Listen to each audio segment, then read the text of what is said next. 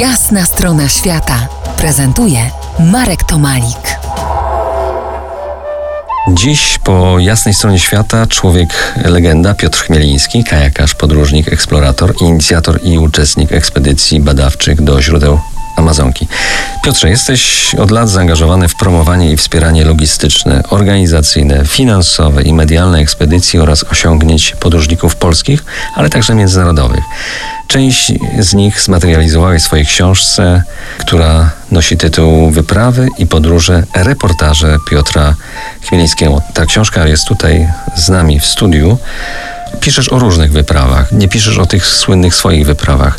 Chciałbym powiedzieć, że to nie jest książka o mnie, to nie jest książka przedstawiająca mnie samego, ale książka, która pokaże, jak ludzie z determinacją mogą zrobić coś ciekawego. Od ośmiu, może nawet dziesięciu lat pisałem reportaże o tych dość znanych, jeżeli nie najbardziej znanych y, wyprawach w ostatnich latach i chciałem, aby te reportaże były, znalazły się w jednym wydaniu, w takim wydaniu książkowym.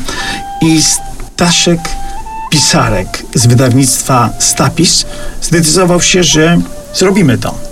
I właśnie w, na targach książki, śląskich targach książki po raz pierwszy e, książka Wyprawy i podróże, reportaże Piotra Chmielskiego pojawiła się. I co bym chciał podkreślić, że jest to książka o wyprawach. Jest to nie książka o mnie, nie, wy, nie o, książka o tym, co ja robiłem kiedyś, ale o tym, że w jaki sposób włączyłem się w popularyzowanie wypraw, które były zrobione przez innych. I takim jednym przykładem jest, jest wypowiedź Aleksandra Doby, który w swojej książce Na fali i pod prąd napisał Zaistnienie medialne na całym świecie zawdzięczam mojemu przyjacielowi w Stanach Zjednoczonych, Piotrowi Chmielnickiemu. Różne wyróżnienia, które otrzymałem, w bardzo znaczącym stopniu zawdzięczam właśnie zaangażowaniu Piotra w skuteczne przekonywanie mediów w Stanach Zjednoczonych oraz Polsce, że moje dokonania są tak wielkiej wagi, że zasługują na poparcie. To, to mnie bardzo cieszy. To mnie cieszy, dlatego że y, ktoś doceni to, co robię. Ja sam jestem włączony, czyli mam ogromną satysfakcję bycia włączonym w te wyprawy, ale z drugiej strony też doceniam jak gdyby takie włączenie się w to, co mogę zrobić, aby spopularyzować, a zwłaszcza po drugiej stronie Atlantyku, to, co Polacy i nie tylko Polacy robią.